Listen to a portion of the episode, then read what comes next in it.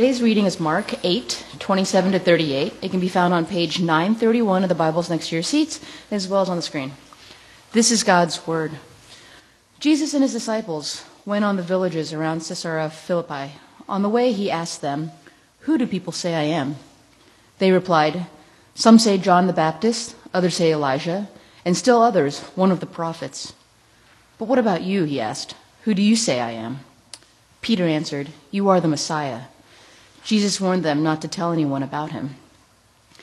He then began to teach them that the Son of Man must suffer many things and be rejected by the elders, the chief priests, and the teachers of the law, and that he must be killed and after three days rise again. He spoke plainly about this, and Peter took him aside and began to rebuke him. But when Jesus turned and looked at his disciples, he rebuked Peter. Get behind me, Satan, he said. You do not have in mind the concerns of God, but merely human concerns. Then he called the crowd to him along with his disciples and said, Whoever wants to be my disciple must deny themselves and take up their cross and follow me. For whoever wants to save their life will lose it, but whoever loses their life for me and for the gospel will save it. What good is it for you to gain the whole world, yet forfeit your soul? Or what can you give in exchange for your soul? If any of you are ashamed of me and my words in this adulterous and sinful generation, the Son of Man will be ashamed of you when he comes in his Father's glory with the holy angels. The word of the Lord.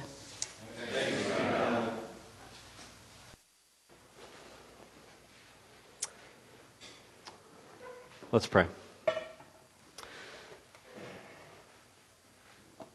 Our God of grace, we sit in seats in this room this morning, uh, surrounded by artwork and, um, and other people, some that we know, some that we don't, and we sit with, with a variety of experiences and hearts full of different emotions and different, different thoughts, different experiences, different journeys that we're on. And some of us sit here, and this is a raw time for us as we deal with things in life that are troubling, that we didn't expect. Some of us have um, rays of hope finally coming in after a long period of darkness. Others of us have just entered into something that's beginning to feel like a desert, and we're thirsty. Some of us come mad at you. Others of us come thankful for a sense of your, have your, our prayers answered. We're just not all on the same place in the same exact journey. And yet, the truth is, we're all more of a mess than we want the other people here to know. We hide it, we try to cover it up. And those close to us can begin to see a little bit of our, our worst side. But for the most part, it goes unnoticed. We're broken, we're a mess, and we wonder if we've done enough or if we can make our way into your good graces. Thank you so much, God, that your story that we rehearse and we revisit every week tells us that we don't need to do enough because you move towards messy lives, broken, failed individuals, and you create communities in a sense of, of misfits and mixed nuts and people who aren't perfect. You create a community, you call it your body. And then in the grace that you fill us up with, you expect and you hope and you empower actually to, for it to overflow into our neighbors' lives, our community, our friends, into the city, into the world. All over the world, communities like that have come together this morning to revisit the story. Join us as we do that here and teach us through your grace in a way that our lives might be changed. Amen. I think about City Life Church's history, and probably the story I have to tell and have to revisit is the bat story. Have you, anybody heard the bat story? Sorry if you have. Eric, you were there. You were there, right? Yeah. Um, so if you think about that, if you can picture where the co-op, the new co-op property is being built by about 27th and S, or maybe 28th and S. There's this new cement concrete structure coming up, and across the street from it is First Nazarene Church, First Church of the Nazarene, Sacramento. And there's a little door that faces the new co op structure right on the sidewalk, a, a glass door. And our first meetings that were, I think, twice a month, I'm not sure what our plan was at the time, but we had a meeting every once in a while there, and you'd go through that side door and you'd go down some steps into a basement. And our first phase of drawing some people together involved meeting down there, having a meal, and um, doing some kind of worship or Bible study. And the very last meeting that we had there, um, suddenly, as we were finishing up and we had had communion, and I remember I was holding the elements, I was holding the wine and the bread just to kind of take them to the kitchen or whatever. And suddenly there was some shrieking over on one side. There's some kids running around.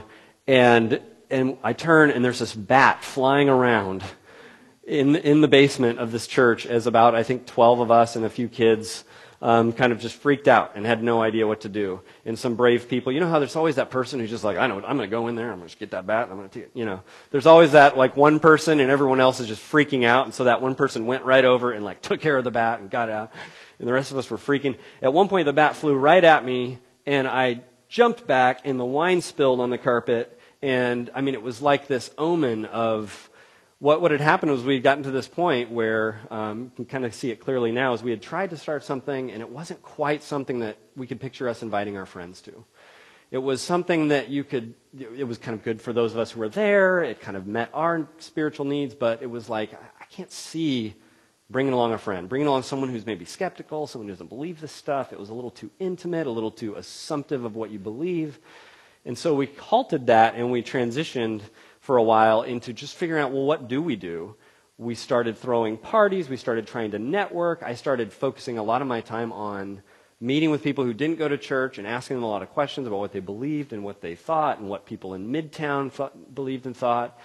And then, so, you know, maybe half a year, nine months later, we, we then, after a lot of that networking and just building a community, um, started to have services that looked a lot different and had a lot of what you hear now at City Life of, hey, everyone's in a different place and enter in in a way that's authentic to where you find yourself. In the, in, and, and then it was history. Bam. You know, exploded. You know. So that's the history of City Life. Now, um, actually, somebody in that phase said to me once, and I didn't want it to be true, and I was kind of mad at them for saying it. They said, so this is like a prediction. He said, it's going to take a long time. Marc, you know, he was telling me, Marc, just, this is going to take a long time. Remember Tyson? Remember? Yeah. It's going to take a long time, Marc. You know, don't, don't get all like thinking this is going to be like, you know, in one year you're going to have 500 people and, you know, they're all going to be, you know, bowing down and worshiping you and, you know, all this kind of like e- egotistical, you know, you're starting, I got to admit, you know, some of that ego stuff and you're starting something, you think it's going to, okay, so that's some of city life history and that was a prediction I didn't like. Let's listen in on a few other predictions. Maybe you saw a couple of them in the worship guide. Some predictions that weren't quite right, that didn't quite land. Someone once said in 1876 in a Western Union internal memo, this quote unquote telephone has too many shortcomings to be seriously considered as a means of communication. The device is inherently of no value to us. Right? Prediction. 1977, uh, Ken Olsen, president, chairman, and founder of Digital Equipment Corp., said, There is no reason anyone would want a computer in their home. um, I, I, like this one. Um, a Yale University management professor, in response to Fred Smith's paper proposing reliable overnight delivery service, and Fred Smith went on to start FedEx. This is the quote. The concept is interesting and well informed and well formed, but in order to earn better than a C, the idea must be feasible. I don't have a date on that one, but Decca Recording Company wrote this about the Beatles in 1962. We don't like their sound, and guitar music is on the way out. 1962. Um, and just one more going further back in history.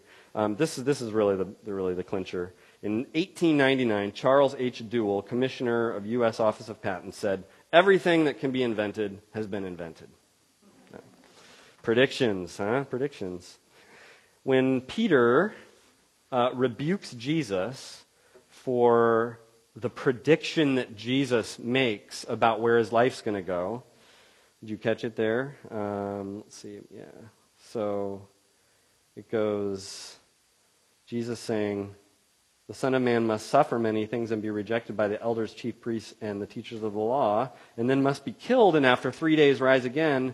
He spoke plainly about this, and Peter took him aside and began to rebuke him. Somebody's outlook is faulty. Somebody's prediction is wrong. Jesus, Peter is saying that can't happen. Jesus is saying, I don't know if you noticed the language, two times must. This must happen.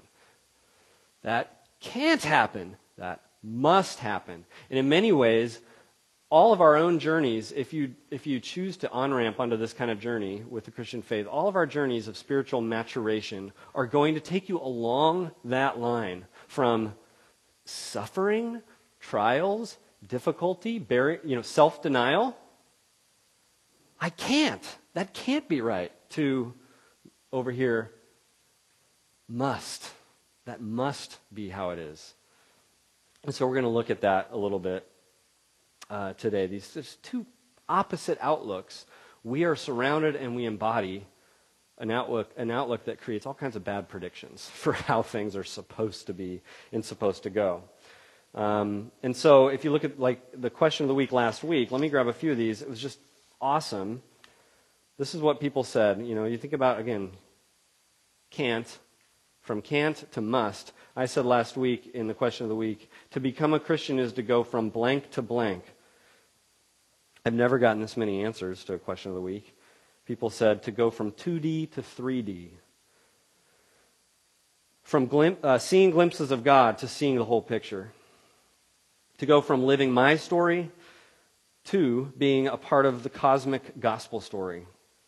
Someone said simply to go from thirst to satisfaction. To become a Christian, someone said, is to go from broken to broken but recognizing it and looking for grace. We had someone saying from striving to rest. Maybe some of you, that sounds really good this morning. Just how do you get there? To go from fear to love. And one of my personal favorites, to go from alienation to hospitality. I like the, that's the full end of the spectrum, not just alienation to acceptance, but all the way to hospitality. Bringing in the alienated. So there's a bunch of those answers. That's only some of them. I'll read more in a minute. Let's look at how this passage brings us from that can't to that must. And the first thing I want to point out is that the, the gospel and the Christian faith draws you from insufficiency to sufficiency. In verse 31 and 32, what we just read, Jesus says, I must suffer many things and be rejected by the elders and the chief priests and the teachers of the law, and that the Son of Man must be killed and after three days rise again. Okay. The cross, the suffering,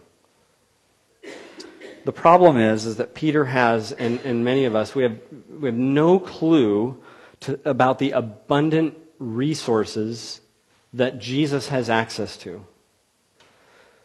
Everyone else looks at um, the prediction Jesus just made. Everyone else looks at the cross, suffering, what looks like failure, and they say, that will end me.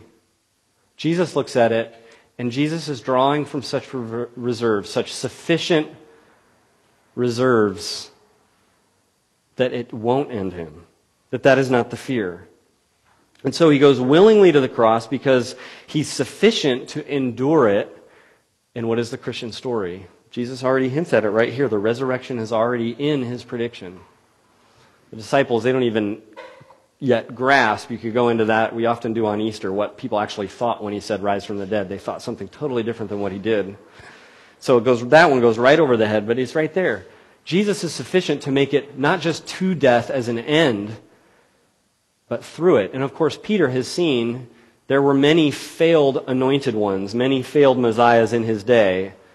It involved attempting, you know, political peace, political freedom, and they, many of them, all of them ended in death, ended on a cross. So Peter is saying, this isn't how you start it. You don't start by predicting that it's going to end. He didn't know. He had no clue the resources Jesus was drawing from.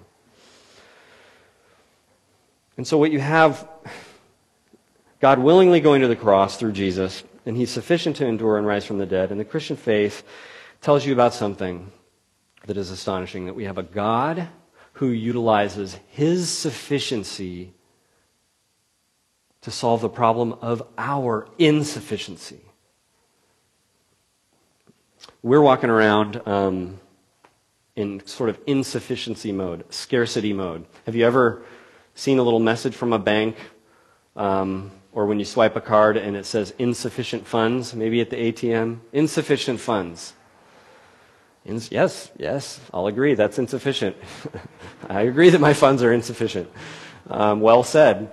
Um, right? So, most of us, we're living day in and day out towards the world, towards all, all the things that are around us, and in our actions and responses as if we are in scarcity mode, as if the great message of our life is, I don't have enough, insufficient funds. We act in the mode of scarcity. And there's this author um, named William uh, Vanstone, and he, write, he wrote this book called Love's Endeavor, Love's Expense. It's an out of print book.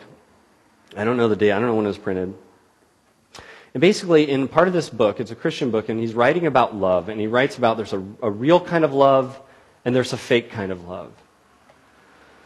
And um, just follow me on this. So he, he talks about how the real kind of love is a love that is unconditional. It is unconditional, it is vulnerable. There's a fake kind of love, and that's the kind of love that is in some way conditional in, and is always in some way non vulnerable. Fake love is non vulnerable and, and, and is conditional, and it's, so it's sort of like contingent and reciprocal. You, you need something back. Even our best relationships, at some point, you're hoping and you're looking for a little bit of a return. So he explains this, how there's all these different loves. And, and he basically says we can never, we are completely incapable of fully embodying the real, authentic love. That vulnerable, unconditional love. And yet there's a problem because all of us are running around wanting it, needing it. Our hearts cry out for that love in our life that says, it's not contingent on what you bring to the table, your errors are not going to screw this up, and it's vulnerable. All, so you see the problem? All of us are running around needing this. None of us, at the same time, are able to completely do it and solve it for the other person. And so this is what he says. He says, God's love is expanded, I'm sorry, expended in self-giving, wholly expended, without res- residue or reserve, drained, exhausted, spent. That is, in giving his son, he gave himself.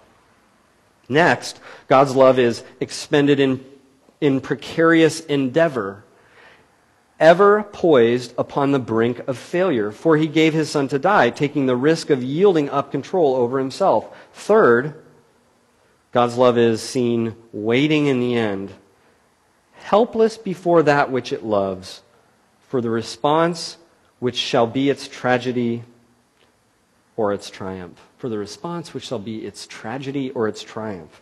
For in giving his son to die for sinners, God made himself vulnerable to the possibility that they would snub him and turn away. What, um, what Paul hasn't, or, or I'm sorry, what hasn't yet transformed Peter, not Paul, it's Peter in this story. What hasn't yet transformed Peter is the fact that when you become a Christian, you have a love that is never going to be dependent on your reciprocation. Real, pure love, it's always before you. It doesn't wait to be available until you've done enough to earn it. And it's never at risk of being lost or canceled, canceled because your love in return is insufficient. And that's the starting point for a Christian. That's not a point you get to by a certain number of deeds. That's the starting point. That's the offer. That's what is in your life. That's what's given to you. Do you have that? Or are you still searching? Is a lot of your activity just and just exemplification of the fact that you're that you're trying to find something that you haven't yet found? That love, that unconditional, vulnerable love. That's what God gives to you through Jesus. And that's the starting point. So, on the one hand, Peter doesn't know the sufficiency of Jesus to break through death into the empty tomb. We don't often live from or understand the sufficiency we've been given through what he's done. So we move from insufficiency to sufficiency, and that's what the gospel draws you to. Um, let's look at one other. We move from self elevation to self denial in verse 34. He called the crowd to him along with his disciples and said, Whoever wants to be my disciple must deny themselves and take up their cross and follow me. For whoever wants to save their life will lose it, but whoever loses their life for me and for the gospel will save it. Absolutely terrifying thing to read. I mean, and if you haven't had that real, if you haven't gone through that point in your head where you say that is terrifying, then you haven't done business with what the gospel is all about and what the Christian faith is all about. That should be really terrifying to read. But let's let's give a little um, a little foundation to this. So first of all, Jesus in Philippians um, chapter two. This is what we read about Jesus and his self denial. Jesus, being in very nature God, did not consider equality with God something to be used to his own advantage. Rather, he made himself nothing by taking the very nature of a servant, being made in human likeness. Being found in appearance as a human being, he humbled himself by becoming obedient to death, even death on the cross. Um, so that's, that's Jesus doing it first. If you look at, um, real close to that is a book called Colossians. And if you look at Colossians chapter 2.15, it says this, very intriguing thing about what happens on the cross. Oh, I got the reference wrong because that's not the right passage. Maybe it's. Well, there's a verse somewhere no, I think it is actually right. I just had the wrong page. There it is. Talks about Jesus uh, on the cross. It says, having. I'll, I'll go back a, verse, a verse, chapter 2, verse 14 of Colossians. Having canceled the charge of our legal indebtedness which stood against us and condemned us, he has taken it away, nailing it to the cross. And having disarmed, listen to this, disarmed the powers and authorities, he made a public spectacle of them, triumphing over them by the cross. Jesus on the cross somehow defeats the, the evil powers that kind of stand behind everything in this world that create all the brokenness and mess. Somehow on the cross, he snapped it. He snapped their power. And he basically, here's how it goes. He had two choices. He could either elevate himself, he could do self elevation like our, all of our natural pull is, and he could try to elevate himself and grab power or he, and take the throne, or he could be crushed by the power and by the thrones and go to the cross. Two choices. He could either do self elevation or self denial. And, and we need to see that there's no way that, and Peter doesn't see this, there's no way that he could go the first route. There's no way that he could grab power by utilizing the tactics and the agendas and the toolbox of all the powers and authorities in this world. He couldn't defeat them by using their own means. He had the only way to defeat them, the only way to defeat the powers, the evil powers of this world, was to utterly suffer and to give himself completely. Does that make any sense? His mission is to defeat the world's powers and accomplish love's definitive victory in this world. The definitive victory of love. And he couldn't do it through the world's method. That would defeat the purpose. And so that, this gives insight into when, when um, Peter is rebuking him in this passage. Did you catch the harsh rebuke in reply? Get behind me, Satan. I mean, was Peter foaming at the mouth and had horns suddenly grew up out of his head? No, no, he, no, but he, see, this is, what Peter was doing was suddenly, well, let me put it this way. So, behind all of the world's powers and authorities, they are employing the tactics and the agendas of self elevation. It's natural for humanity. And so, Peter is just stepping into the agenda unknowingly, like we all do, unknowingly stepping into the agenda in the toolbox that is actually the realm of darkness, is the realm of Satan. Satan's army is very, very busy, but don't be naive and think that you're just going to spot it. Peter, just kind of unknowingly, out of the best intentions, is, is embodying it, encouraging it, rebuking Jesus on behalf of it. Jesus says, Get behind me, Satan. See, Jesus, this is why Jesus says, must. He must go to the cross. Because he's battling the dark, powerful, hidden authorities, and this isn't child's play. Nothing is going to be more powerful than self denial. Nothing is more confusing and puzzling and mysterious to Satan than Jesus just allowing himself to go to the cross. Nothing confuses Satan more than that. A savior, he's going to save, but he's willingly going to the cross. And so, for the Christian, where, where, where, do we go with this? That's true of Jesus, but what does that have to do with us? Well, this is where the, that Easter, Easter mantra, where, O death, is thy sting? Where, O death, is thy sting? It's defeated. There's no fear left. And what does that mean? That means for you and me, think about it, tease it out. If you think about what are, what is Peter afraid of as he s- says, no, Jesus, you can't go to the cross. Death is the great end. That's what we're all elevating ourselves for. In the end, that's what it's about. It's about living. It's about fighting against death and the trip to the grave. That's what self-elevation is about. What has happened? Jesus has defeated death. He's taken away its sting. Where, O death, is thy sting? It's not there anymore for the Christian.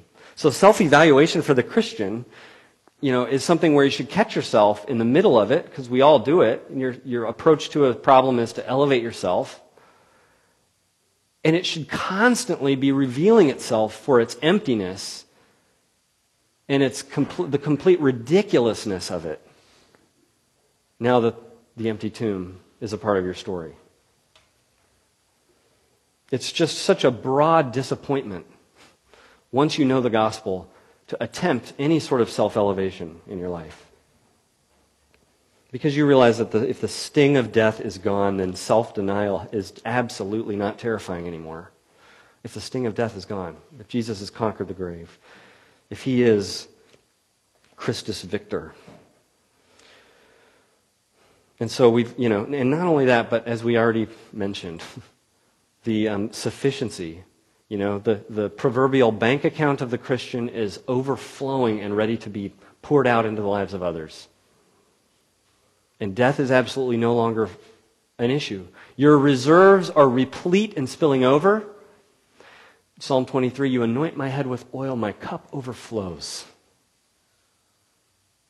Surely goodness and love will follow me all the days of my life. That is the chorus of the Christian who knows God through Jesus Christ. It's overflowing. And then there's absolutely nothing to fear. Death no longer has any control over you.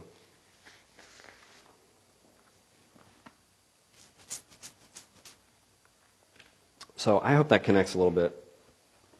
Part of me was, as, as the uh, questions came, or the answers that you guys gave last week to the question of the week, as those came in, part of me felt like, um, well, this is a group that's doing okay, doesn't need any more sermons, you know? I mean, really, it was like, it was this encouraging thing, especially we're celebrating City Life's birthday. Like, wow, look at what God has put in people's lives. So I'm going to name a few more of these and then pray. What, is, what does it mean to go from blank to blank to be a Christian? From being alone to being known. From being arbitrary to being pers- purposeful. Anxious fear to love and grace. Self actualization to other centered community. McDonald's to Gino's East. That was really one of them. This one as well from, and get ready for your response. I hope you respond appropriately. From Giants to Cubs. oh, oh, it was you, David. I never would have guessed. From disparity to hope. From anxiety. Is anybody anxious this morning? From anxiety to peace. From unwanted to loved. From condemnation to forgiveness. Will you pray with me? Our God of grace, thank you for your grace that is so abounding and, and fills us so much more than we realize. May you help us to know it, make it come alive.